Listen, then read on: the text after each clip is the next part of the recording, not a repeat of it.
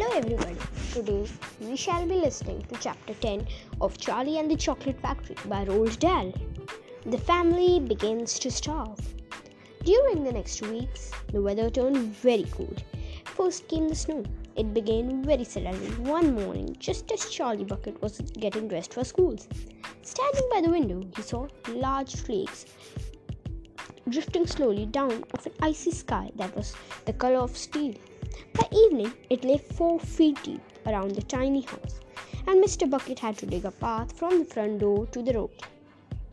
After the snow, there came a freezing gale that blew for days and days without stopping, and oh, how bitter cold it was! Everything that Charlie touched seemed to be made of ice, and each time he stepped outside the door, the wind was like a knife on his cheek.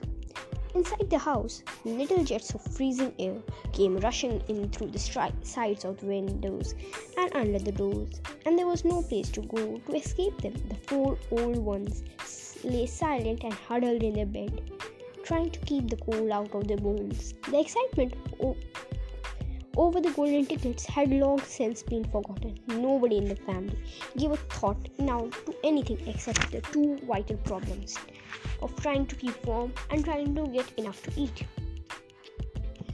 There's something about very cold weather that gives one an enormous appetite. Most of us find ourselves beginning to carve rich steaming stews and hot apple pies and all kinds of delicious warming dishes. And because we are great luckier than we realize, we usually get what we want or near enough. But Charlie Bucket never got what he wanted because his fa- family couldn't afford it. And as the cold weather went on and on, he began, became ravenously and desperately hungry. Both bars of chocolate, birthday one and the one Grandpa Joe had bought, were long since been nibbled away, and all he got now was those thin, crabby meals three times a day. Then, all at once, the meals became even thinner. The reason for this was that the toothpaste factory where Mr. Bucket worked suddenly went bust and had to close down. Quickly, Mr. Bucket tried to get another job, but he had no luck. In the end, there was only one way in which he managed to earn a few pennies was by shoveling snow on the streets. But it wasn't enough to even buy a quarter of the food that seven people needed. The situation of became desperate. Breakfast was a single slice of bread for each person, and lunch was maybe a half a boiled potato. Slowly but surely, everybody in the house began to starve, and every day, little Charlie Bucket, trudging through the snow on his way to school, would have to pass Mr. William's giant chocolate factory. And every day, as he came near to it, he would lift his small pointed nose high in the air and sniff the wonderful sweet smell of melting chocolate. Sometimes he would stand motionless outside the gates for several minutes on end, taking deep swallowing taking deep taking deep swallowing breaths as though he to eat he was trying to eat the smell itself. That child, said Grandpa Joe, poking his face, his head up from under the blanket one icy morning. That child has got to have more food. It doesn't matter about us. We are too old to bother with. But a growing boy, he can't go on like this. He's beginning to look like a skeleton. What can one do? murmured Grandma Josephine miserably. He refuses to take any of ours. I hear his mother tried to slip her own piece of bread onto his plate at breakfast this morning, but he wouldn't touch it. He made her take it back. He's a fine little fellow, said Grandpa George. He deserves better than this. The cruel weather went on and on. And every day, Charlie Bucket grew thinner and thinner. His face became frighteningly white and pinched. His skin was so drawn so tightly over the cheeks that you could see the shapes of the bones underneath. It seemed doubtful he, whether he could go on much longer this, like this without being dangerously ill.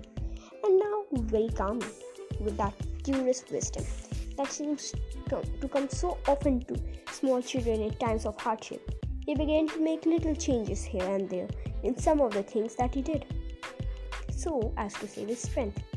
In the mornings, he left the house 10 minutes earlier so that he could walk slowly to school without ever having to run. He sat quietly in the classroom during break, resting himself, while the others rushed out outdoors and threw snowballs and wrestled in the snow.